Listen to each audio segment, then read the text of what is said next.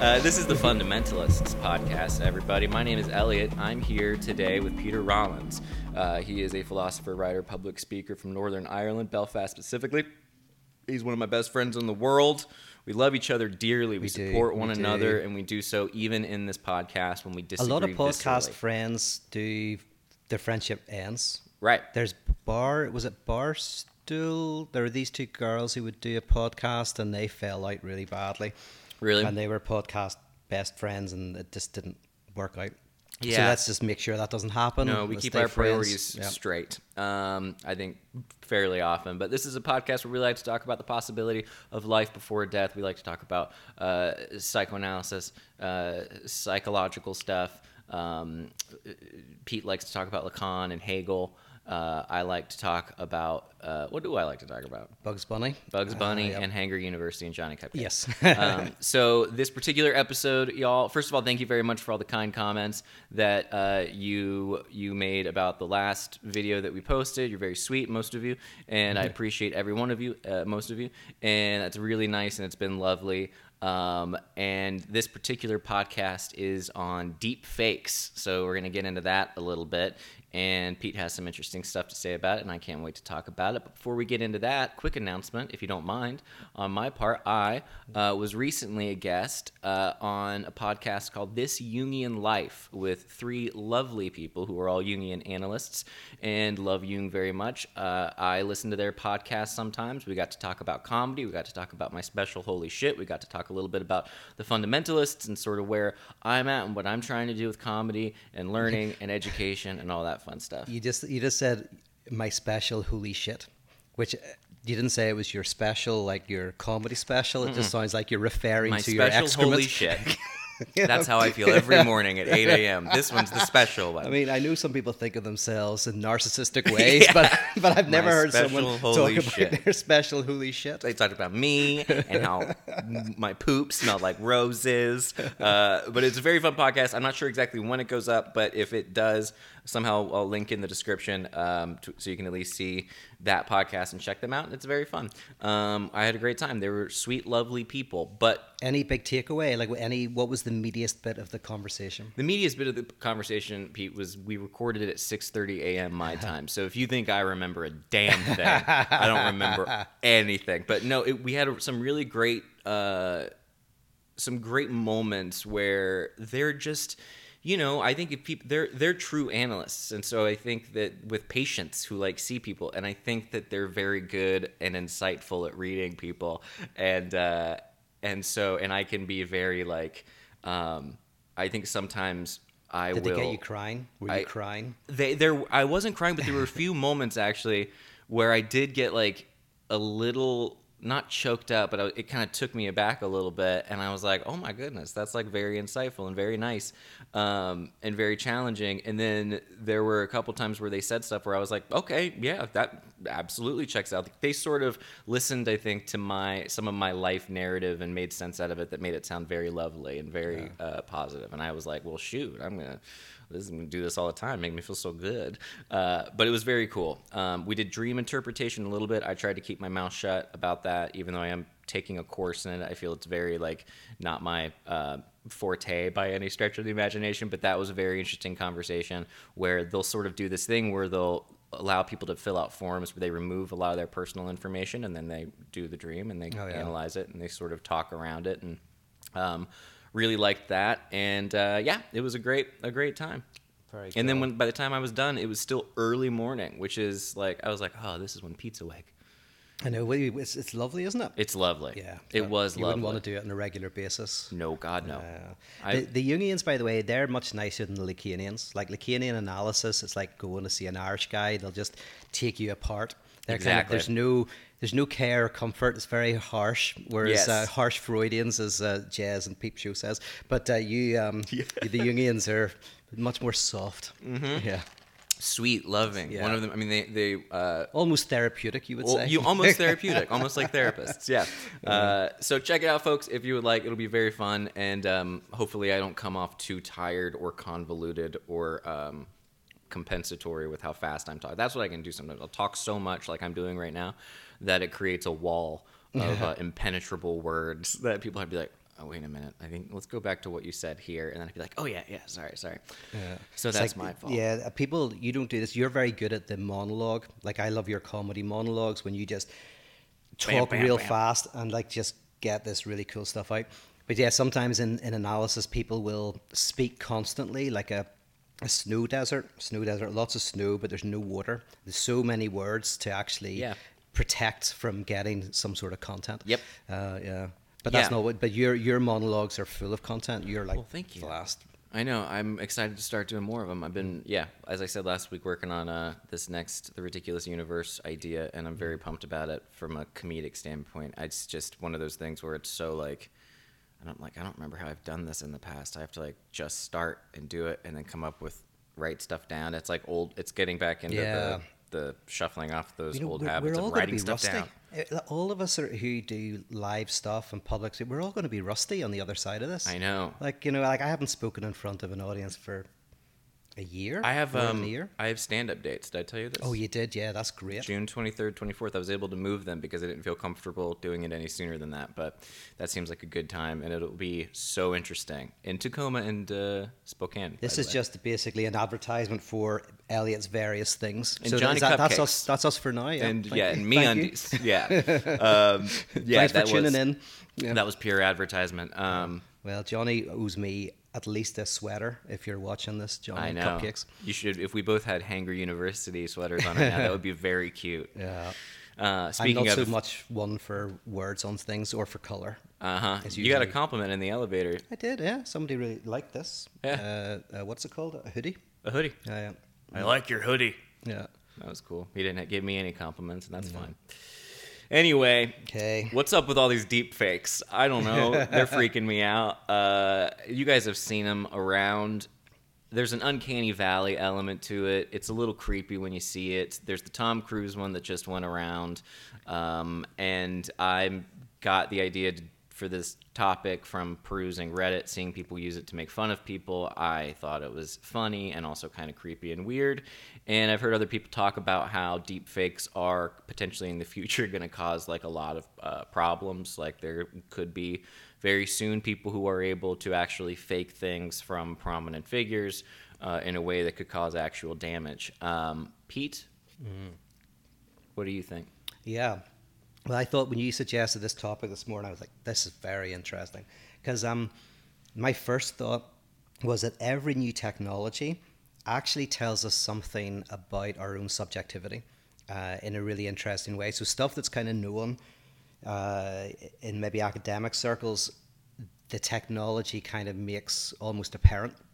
So I was thinking of like, um, first of all, Instagram is a good example of the first one. So Instagram and Facebook, uh, they offer. Oh, there's the there's the air conditioner. Should I? I'll just run and turn that off. Will I? Um, uh, uh, what do you feel in your heart? Uh, Uh, yeah. Hold Okay. on. But you, you cover for me. And you So Pete was saying that basically technology kind of mirrors uh, what's going on in society. Um, I would also argue that perhaps art does that as well, but nowadays technology probably more so. Pete's back. Ah, there we go. So, yeah, so Yeah. um, yeah, you could say that Instagram is a type of polished version of yourself. It's how you want to appear to what's called the big other.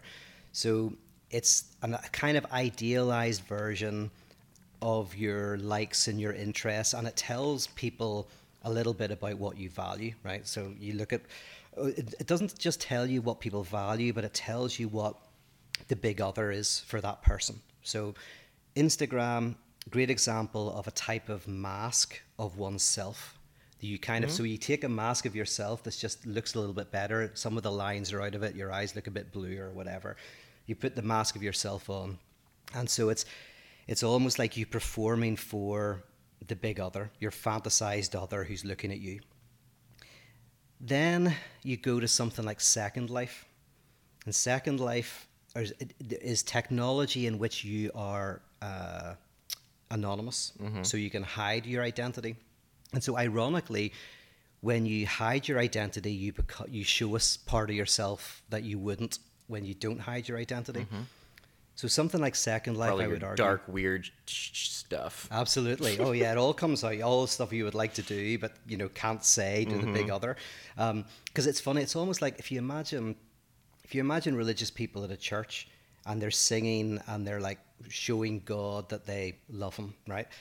And then leave the church and then behind closed doors do all sorts of things that they would be embarrassed for God to know. It's like that's what the big other is. The big other is this dupe who you act for and you perform Say for. dupe. Yeah, dupe. A dupe. D U P E. DUP. Okay. I say it in my Northern Irish accent. Oh, Dupe. nice, yeah. Um, so there's the big other you perform for, and then behind closed doors, you kind of do all this other stuff. So second life is like the when you're hiding from the big other. Invert it. So it's all yeah. So it's all of what you've repressed from your Instagram life returns. What's called the return of the repressed. It, it comes up. All these desires that you're hiding can express themselves in something like Second Life. Which I have no. I couldn't even tell you what that looks like. I really don't know what. I did it, It once. Ye- like, but this is 15. I mean, when it first when it first appeared, second, I don't even know if it still goes. I think it does, but I was did it. It's huge. Oh yeah, it was huge, and it is crazy. It's like a whole world, and you can do anything you want. There's like sex party. It's like Burning Man, you know. Like, Yeah. There's sex and drugs, and you can, you know, try and work out ways to kill people or whatever. You know, it's all just all people's id Yeah. expression can happen Like there. Sims. Was that Like Sims. like Sims? Yeah, yeah. I guess it's but like with that. Real people behind every sim. Yes, yes, no non-player characters, which is where we're going to go to with deepfakes. Um, so yeah, th- there's a return of the repressed comes out. So there's the the Instagram where you present yourself, idealized mask of yourself. Then there's Second Life where you then ex- return of the repressed, what you don't want the big other to see, all of these kind of like desires that you wouldn't be able to express to the big other. And then deepfakes. I think what deepfakes express about subjectivity is a third thing, which is that we're all deepfakes. It, there's a part of us all that is a mouthpiece for ideology. So just like Hollywood movies are a mouthpiece for ideology, if you want to know the ideology of a, a time, you look at the Hollywood movies. To some extent, we can all be non-player characters in our own lives, mouthing off whatever propaganda we we imbibe and then becoming a mouthpiece for us. And so, if I would like to create a deep fake of myself, because then I think, in a way, that's what I am. Like, it's not just that I speak; something also speaks through me. Mm-hmm. There's times where someone says, like, "Oh, I can't believe I said that," or you know, you you mouth the, the the beliefs of the culture that you're in and the group that you're in, like a non-player character. Like you're not. It's it's almost before you can think for yourself. Yeah. You spout something. So that's what I think deepfakes kind of reveal is that there is an extent to which we are already a deepfake of ourselves. Yeah. I'll give you one example, which I like, is the theologian Paul Tillich. I think I've told you this before, but he story goes he went to this masked orgy in New York, and uh, it was famous people, and he was well known as a philosopher and theologian, and everyone was masked, but Paul Tillich turned up, you know, without a mask on and stripped off, and he was naked. And uh, someone said to him, "Where's your mask?" And Someone said to him, "Please leave. Why are you making this about you? yes. well, no, they we were like, "We get it. Yeah, piss off. Yeah. Um, no, they You're said bumming like, everybody out." yeah, this is freaking people out. Um, but they said, you know, where's your mask? And he said, this is my mask. He said, like, as in Paul Tillich is the mask. His, his fame as a thinker was is itself already a fake. I hope he never got invited to another party ever again after that. If somebody pulled that kind of crap, it's like the guy who doesn't wear a costume during Halloween, and you're like, "This is This my, my costume." costume. this is what I wear. This is my front-facing self." Okay, Well, he was the first one to do get it. out of he here. was the first one to do it. you can get away with that The once. second person, you look like a dick. Yeah, then you become that's yeah. I don't know, man. I'm just not. This isn't the real me anyway. Uh, when was that? When would that have been? So he um, probably in the fifties or sixties. Uh, he was in New York, so and he Yeah. was and he was a pretty well known guy. But but it was interesting because for him, he was like the whole thing of yeah, but my persona. This is this is a fake, um, and uh, it, almost like we are the mouthpieces for ideology. Now the there's a question that comes. You asked, see, a few months ago, you Mm-hmm. tried to put, you did put me on the spot. You said, well, what is the subject? So if Oh yes. yeah, because this if right those these three things right I know what you're about to say. I think. Is that right? Okay. Can I take a see. guess? You can if you want. Do All right, let's gamify it a little bit. Right. Well, I'll, I'll, I'll outline what we where we've gone, and let's see what you say. Okay. Um, that there's a part of us that is is simply enacting a part for a big other. Yes. There's a part of us that is simply the return of the repressed, an element of ourselves that we can't show to the other that becomes this dark uh, desire, which is then expressed in, say, Second Life. And then there's a part of us where our subject, where we are simply the flow of life. We are spoken by our society. We become a mouthpiece for ideology. So there's three elements of our subjectivity. Well, I didn't really get this, the third one, but uh, Well, which is just you are in a, one, a sense like you just like a religious person whatever religion they're born within that will often be the religion that they just Yeah. speak before they've thought for themselves they they're just a mouthpiece it's in their DNA. You can't get it yeah out. so yeah so there's there's three elements So, what the do you think? subject would be. what is the subject yeah. Well, give context too to what that what I meant when I said that, because it was something about. Yeah. So we would probably differ in our ideas of there being like a self and like an actual uh, unique individual, where because you would probably argue that that self, quote unquote, is just the space in between the performance for the big other and the flow of the like id or repre- return of the repressed material. So where those things intersect through life is where you get what you would call, say, a personality. Yes, that's very that's a good summation because you basically where I think the potential difference was where you were going like as someone who's kind of more drawn to Jung. Um, I think the- there's yeah, I yeah. think there's selves. Yeah. There's selves. So the, beneath the, what the Jungians call persona, there is a there is a self. Yeah. Whereas it sounds like what I'm saying is all there is is a, a type. The self is a type of illusion, the type of Yeah. flow. And so yeah, whenever I, last time we talked about this, you were like, well. If you strip away all of these games that we play in relation to the big other, the idea of lack, the idea that we are mouthpieces of our systems, is there anything anything substantial? Is there a substantial self Yes. beneath all of this? And you would say no. I would say no, but then of course you would then say, well, then why do we have a sense of self? There you go. So, uh, so what I'm I'm currently a mouthpiece for you. Not only that, exactly. Well, you're you're going to just imbibe the ideology that you're around, no matter what. Mm-hmm. So uh, then, then I become a mouthpiece for Lacan. It's just never it never ends. Yes. Um, yeah, that is. Uh, I mean, that's a whole interesting.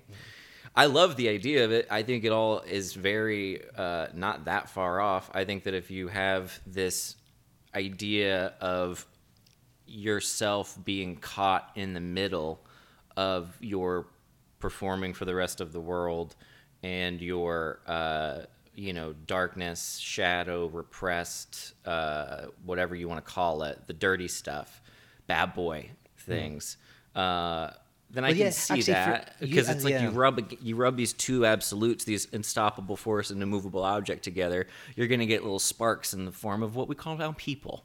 Yes, and you would say, like from a Jungian perspective, you would go like Instagram is the persona, and uh, Second Life is the shadow. At best, Yeah, yeah. at If you were to assign them that Yes, kind of thing, you know, as in yes, they don't they're, they don't act like that for everybody, but that's uh, something that comes. yeah, out there. I, I I'd like to. I do like to think about how the different platforms have sort of different functions and also different audiences, and you get different things out of them. Like Instagram is very, very much for the other person, and it's it's it's celebrating the happiness and light side of things.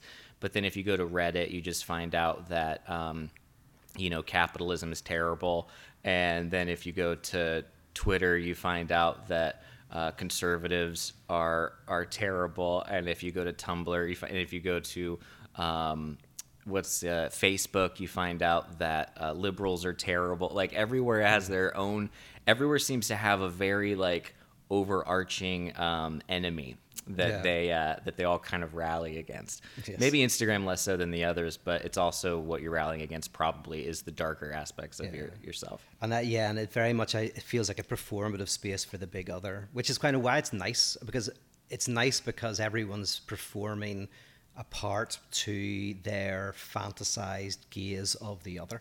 Yeah. which is why you know, so that that makes Instagram a less, you know, it, it feels less toxic. I got a lot of crap because I put up. a- Everyone's dancing to their mum and dad, basically. Yeah, yeah. you know. I put up uh, some stories the other day, um, and I got a lot of crap about it because I got a hummingbird feeder. Oh, I saw that. I, I really enjoyed this. Thank Your you. thing was very funny. Your apology as well. Yeah, yes, yes. I just got got to plug. Got to keep the plugs coming. But uh, I uh, yeah, I got a hummingbird feeder, and I was stoked about it. And I was like, this is going to be the most innocuous Instagram story ever. It's just like lifestyle. Like this is what I'm doing. I'm putting up a hummingbird feeder. I got a little hummingbird nectar. Uh, I got so many responses about how it was the wrong kind of hummingbird nectar, and I Yeah. shouldn't use that, and I should only use the homemade kind, and it can be really damaging to them. They what they don't understand is you actually want to kill the hummingbirds. Exactly. That's what it's like. As I was reading, I was like, just people, do people think I'm like out here killing hummingbirds? Yeah, like, right. so now since then though, I've been like, I read the reviews on this stuff, and, and I'll I'll make my own nectar, and I'll make sure that you know It's poisonous. it's I'll make I'll sure that it kills the hummingbirds. It'll have a little whiskey in it. Mm. Um, yeah, I, I put it, got all these messages, and I was like, and now every day I'm like, in addition to checking to see if the hummingbirds have started to to drink this toxic waste I'm giving them, now I'm checking below to see if I'm, any of them are getting hurt. Uh, or dying, and I'm like, this isn't what I wanted it to be Yeah. at all. Like, I just wanted to have little. Hum- I like, I love hummingbirds, and so uh, I was like, God, I was like, you can't. and it just took me a second to go. It's fine. You'll make your own nectar next time, and they're probably all very well-intentioned folks who know a lot more about. well, actually, that's the I other do. thing. There's potentially there are well. You can. It's very hard to tell the difference between a well-intentioned critique and a not well-intentioned critique. is. So maybe you know, and most of it is what form you're in personally, as in what form am I in as to whether I read it well or badly. Um, although I like negative. I'm from Ireland, so we like negative. Like because that's how people show love. So probably I see some attacks on me as loving. It's kind of good being Irish for that. Is like someone says you're a dick. Is I'm that like, "Oh, Irish, or are you just? Are you just insane? Uh, no, I don't is know. quite. I, I had to I had to tone it down when I came to America because I like would be kind of like nasty to people I know, and then they would say like, you know, why are you being so rough on me? I thought we were mates. I'm like, shit, that's Oh, what yeah. we do. You know, that's that's how we show our love. Yep. Um, like, and we aim to hurt. I mean, we genuinely. There's it's a not. A, line. it's not a fun thing. Yeah, no, it's not a joke. Like we do want to hurt our friends, but but it's a fine line because you want it. You want it to sting, but you don't want it to kill. Yeah. So you kind of you, if if if Keep them on your toes. Yeah, exactly. Exactly. On your toes. yeah. Uh, yeah. It's all very fast. So so subjectivity. Because yeah, how is there a substant substantive subject beneath the persona and whatever, or or not? And then how do we conceptualize the subject? That's the question, isn't it? yeah, I mean, sure, I'm down for that. I uh, I like where this is going. Okay. I would say so. Yeah. Yeah. Yeah. You would say probably not. Yes. Well, I would say, right, the two extremes are wrong. I would say the idea that there's a substantive self is wrong, but also that there is no self is wrong, except for people who are suffering from a psychotic break, right?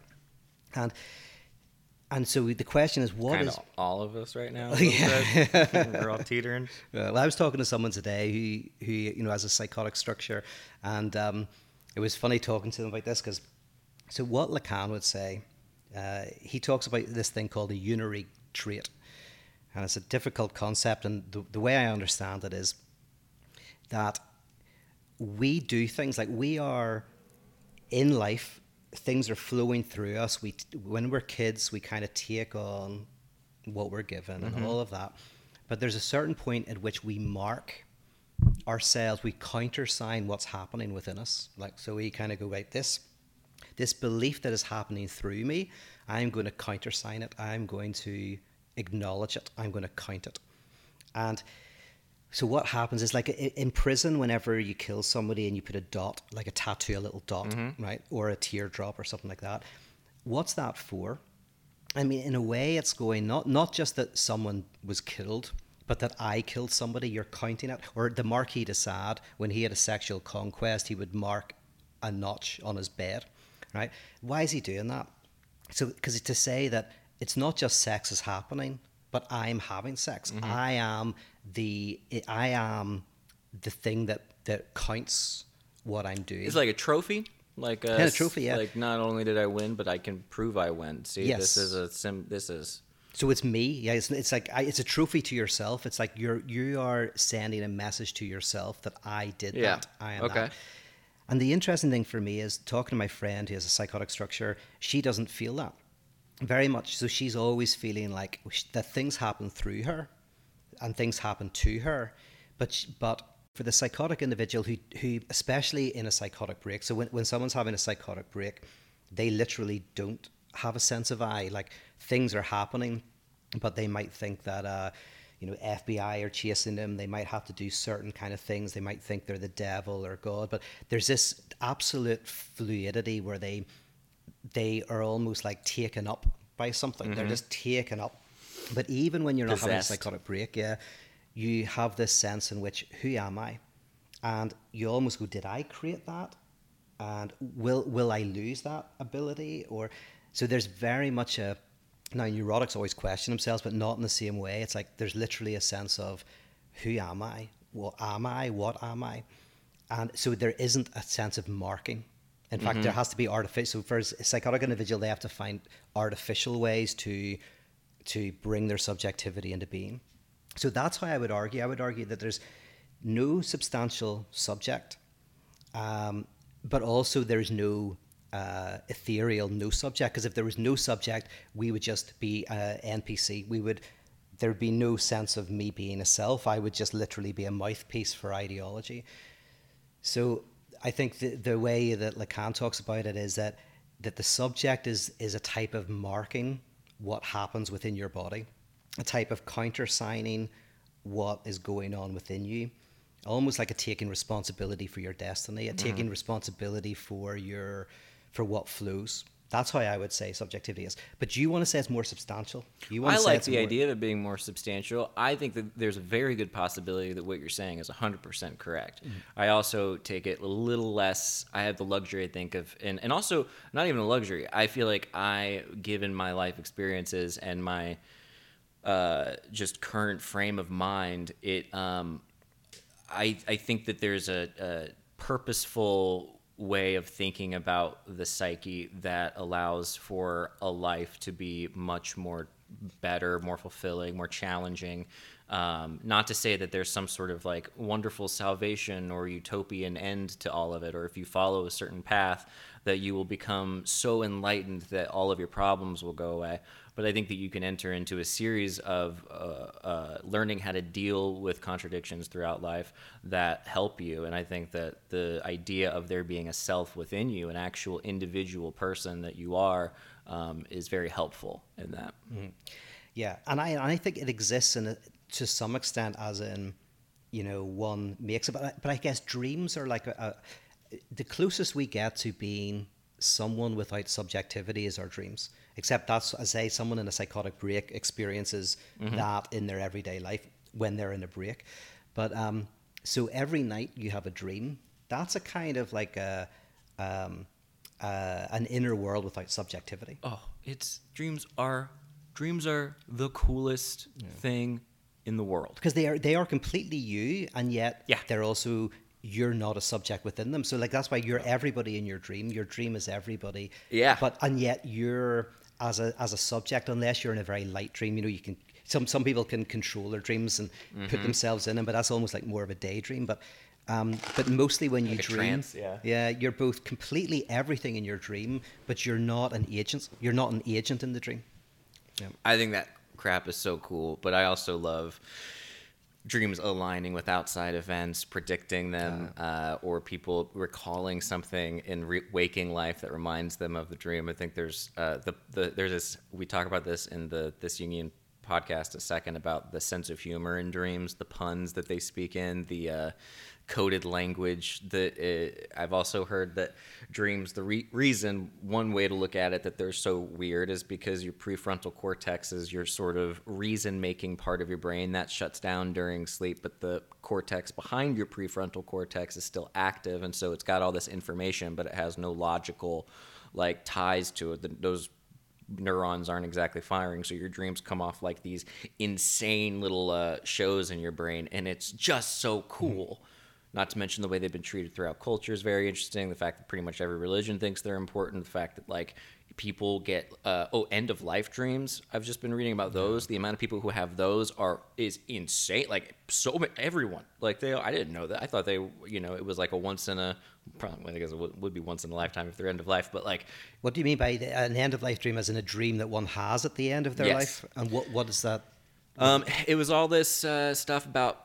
For one, there was this these studies that they've done about um, the frequency of them in in different stages of life and how they're so universal and the impact that they have on people for their end of life transition, like like accepting death, basically, is um, like u- ubiquitously powerful for everyone, which is really cool. And it's like no matter what their religion, creed, outlook is, people will have these end of life dreams, often visitation dreams or um, something that sort of just like ties up their life a little bit and allows them to have less anxiety about dying. Um, I think that's very cool. Yeah, and and the big thing about growing old is, see, I would say because I'm more of an idea, you know, obviously coming from the place that there is not a, a substantive subject, I would say, although Jung says this, funnily enough, is that in later life, subjectivity does diminish for most of us. So we we start to resemble children a little bit more. I remember this with my own dad, who was very aware and sharp right to the end of his life. However, I did see in the last few years that his um, that his consciousness was much more intertwined with his unconscious, just like you see in kids, and there was a slightly less um, uh, subjectivity and agency, and that's a very good thing because, to be honest, you know, near the end of your life, you kind of would prefer to be in a more dreamlike state, Yeah. uh, rather than going, "I'm going to die, I'm going to die, I'm going to die." Right. know, so, oh God. Oh um, God. Oh God. Nah, that's what the years leading up to it are for. So it, it feels like your substantive for for for most people, your substantive sense of subjectivity starts off, you know, relatively young, goes through until you know you're relatively old. Mm-hmm. But in the last few years, um, it begins to mold away again. The bell curve starts going right back down into the. And I guess I did The so dirt. Yeah, because is that what the it's so that's different from it. Maybe connected to this idea of end of life dreams. Want to hear you talk about that? Because, but I guess once you're at that very end of life and you're kind of largely in a type of unconscious, then you're you know you're you're kind of disconnected from reality. Is that what it is, or is it is it? I mean, this was more about the effects that these particular dreams have on people and the way that they, um, Oh, so they have a dream, they wake up and they feel yeah, they feel much better. And then, and just, I was just take, I was just truly surprised by uh, how common it is to the point that they were talking. Um, one of the papers was talking about like healthcare workers and like hospice workers and stuff, and it was sort of a call to take these things. Um, to take them, them seriously from the vantage point of the people having the dreams because they are uh, so profound and can have such a positive effect that it's worth um, just listening to what they are. And I think that that's pretty much, I mean, goes without saying, but it's kind of interesting that it seemed to have need, needed to be said, I guess, in some way.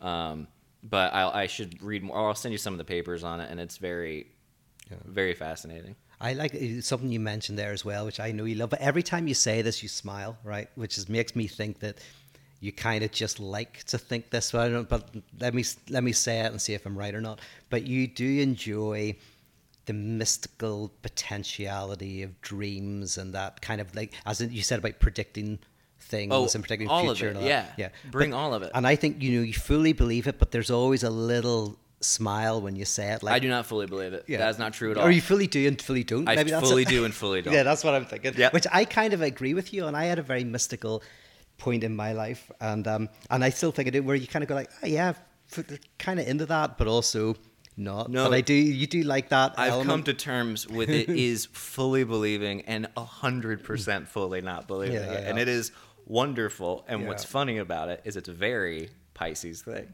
It's very what? Very Pisces. That's like the mo- only aspect of myself I've ever heard where people go where I've been like, oh crap, that one actually makes total sense in that that realm because the I mean even the symbol is like two fish and all that and you see both sides constantly and that's pretty much my entire uh, existence is being Yeah. able to be like okay I can kind of see that eh, no, probably not. And then I go, eh, maybe.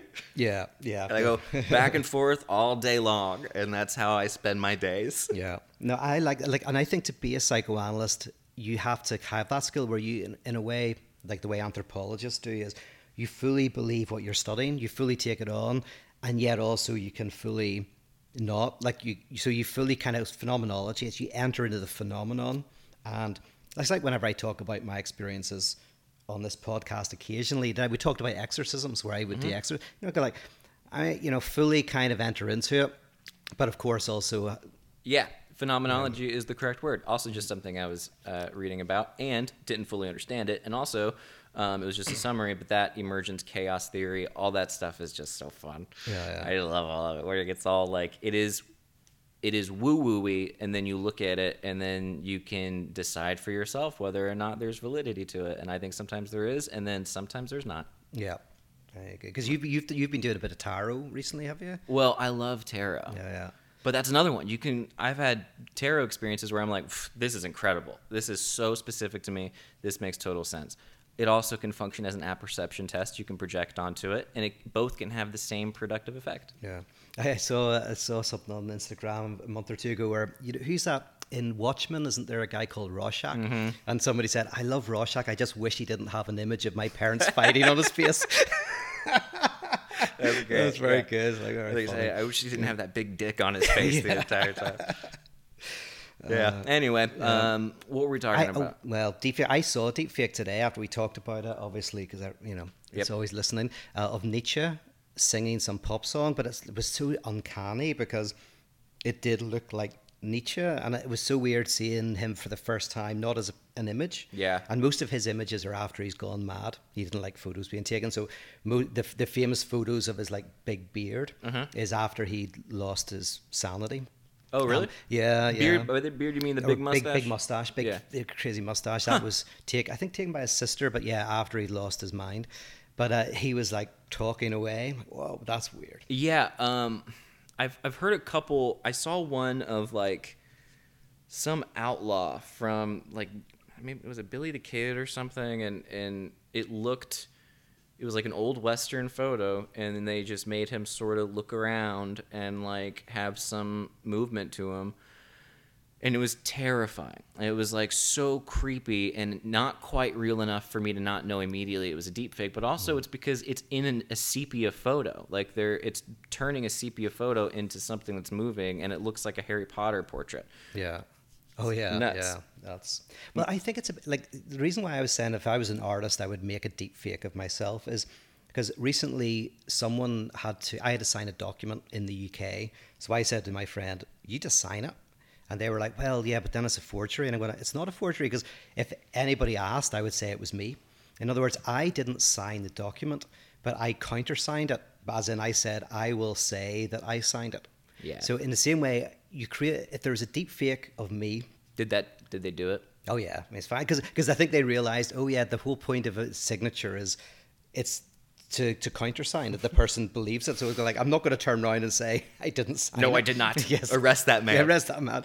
Um, but in the same way, if someone made a deep fake of me saying something that I'd never said, but I liked what they said and I agreed with it, I could say, yes, that is me. I'm going to do a deep fake of you promoting um, synchronicity, mm. tarot, and the soul yeah. and uh, I'm gonna put it on Facebook, and that's how we'll ad- or uh, Instagram, and that's how we'll advertise this. That would be see, and I wouldn't countersign that. That's the difference. Exactly. But I would counter arrest that man. Arrest that man. But if somebody could like put something into my my mouth that I didn't believe, or no, I did believe, and then I could say that wasn't me, but I countersign it, so now it's become me. So that's what I mean by a deep fake. It's almost like I might say something, like weirdly, this sounds kind of crazy, but I might say something about a set of beliefs that I've never thought about before. It's just part of my culture, and I put them out there. And then I think to myself, do I agree with that? Do I countersign it or not? And then if I say yes, then I go, right, I actually believe that. Now I've kind of actively marked that belief. Or I say, no, I don't believe that. I think that's rubbish. And then I actively don't mark that belief. When does it, when do you cross from that to the, um, I mean, if you're functioning, okay, so you have this, this set of beliefs that you're you're, you're sort of uh, soaked into you, mm-hmm. and then you countersign at some point whatever you want to countersign, not countersign. I get that, wonderful. But a lot of the countersigning is also just more. I imagine you would argue more appeasing the big other, right? Like people who countersign, let's say. Um, like their whatever religion that they were brought up with without ever really thinking about it. They're they're not they're not really countersigning it. They're still like just saying they are to appeal, appease this idea of like I would I it, when I was a more of a full Christian, I would be like, well, I don't choose to believe this because that's very like, you know, presumptuous of me. Like this is you serve this. Like this is something that you you. So does that? Are you really making any decisions? Yeah, th- absolutely. So the key for me is because that's an important question. But before you even get to that question, it's the it's it's the very fact that you have become conscious Yeah. of it that's the key. Gotcha. So Okay. because you're right, because all of that's still happening at the level of you know like where, what you've read, Mm-hmm. people you've been influenced by, but there's this change where you're from consciousness to self consciousness. So consciousness is when you're when you're conscious of an object. Self consciousness is when you're conscious of yourself being conscious of an object, and that point when you become conscious of yourself being conscious of an object, that's when subjectivity is, and just the very act of you going, oh, I, I like as in self-reflecting on what you're saying is, I think, what the subject is. But absolutely, it's still caught in the web of the big other. Mm-hmm. For me, the only the only thing that's not caught in the web of the big other is your unconscious repetitions, drive. The only thing that is not determined about human beings is this element of the unconscious that derails your determinism. So if, if and we talked about this last week, I think, but say if we didn't have an unconscious, we'd be all utilitarian, fully determined. But because there is a dimension within subjects that derails them, that you know, so you go for the job interview and you turn up late, you know, whatever. This part of yourself that is undermining yourself. Mm-hmm. That's that for me is your freedom. Yeah. Your your your your freedom is that a part of yourself that wants to fuck yourself over. Right, because you always think it's going out to get you. And yeah, whereas it kind of is, Unless it kind maybe of you is, know it's always down- tripping you up. You just don't want that job. Yes. That's the wrong job for you. Yeah, but and, and that that interpretation is itself not necessarily true because it's kind of like a retroactive trying to make sense of it, but it kind of is true. It's like it allows a new possibility. Going like, I don't want that job. I want another job, and so so the unconscious now has opened up a different path for That's you. That's an excellent response. yeah. Excellent response. Oh. I like that a lot. Okay, I was, oh, thank Yeah. you. Sorry, I cut no, you off. No, no, no, that was great. Uh, yeah. Yeah, no, that was great. Yep. Pat on the back. That was a good one. yeah, it opened. I mean, I see what you're saying. Yeah, that's a yeah, great way. That was a great response. but yeah, it just it puts you onto a different track and allows a new possibility, which then becomes your new destiny, and then you can short circuit your unconscious short circuits that destiny, and it can put you onto a different track. Sure. So life is full of these um, derailments, these productive short circuitings. we can only hope. Yeah, yeah. Otherwise, because otherwise it's boring. Life's Mm-hmm. boring. Then, yeah, I think that might be a lot of the problems that we're currently facing right now. Is people don't have the opportunity for anything to disrupt them because it's the same thing over and over and over again. Over and over, and that's why a lot of people are dreaming more, and there's a lot. The unconscious is coming up in different ways Bored out of its mind. Yeah, it's unconscious. It's like go outside, dude. yeah. yeah. Get some fresh air, or you're gonna dream of falling into a garden and Uh, you were asking me this morning, have I been outside? And I was like, "Huh, no, not for a couple of years. Yeah, no, no. I stopped doing that. Yeah, it, was Um, be- it is a beautiful day, and I was like, ah, this is it. It's always it's that day after raining. Yeah. Um, yeah, the deep fake thing. I hope it stops, but it never will, and uh, Mm. I don't I don't have really have much of a worry about it from that like technological. Is it easy to do? Do you know, like, like, Mm-hmm. uh, could I make a deep fake of you, like, uh, on, with tech that's f- freely available online? I think so. I yeah, I think there's there's different apps you can do, and um, how good they are, I don't know, but uh, and some of them have watermarks on them, I think. But I think anybody now can pretty much do it. Yeah, we can we can mess around with it and have some fun. But this this is the original deep fake. Me, right? So I like that's what that's what I want to say is that and weirdly, deep fakes are nothing new. Deep fake just reveals that we are already deep fakes of ourselves, and um, and that yeah, and that, so and so all of the problems that deep fakes are going to create are problems that we already have faced in Yeah. subjectivity. A hundred percent. Um, Yeah, I uh, oh I had a thought too. The the yeah the um, stuff I worry about with technology and social media is uh, so like obscure and big that the deep fake thing is just one more thing where I'm like what I don't like is the the filters on Instagram that aren't deep fakes they just make you look slightly better Oh yeah. because they're not effective enough that I know I it doesn't fool me when I mm-hmm. use it. Like I'll try to use one of those like even the basic filters that you use on Instagram story or something, they have that like I think it's Paris or something like that, and it just makes you look a little prettier. yeah, just gets rid of the lines. Yeah, Like- but too much. Too- yeah, right, yeah, I'm yeah. like, that doesn't. I feel like I'm hiding something, and I guess that's the point. But it also like I can tell when other people use it, and I don't mind when other people use it. I'm like, who gives? Like, of course, make yourself look however you want to make yourself look. But uh, I just wish I could get maybe. I, what does that say? That I'm too uncomfortable making myself look slightly better. yeah.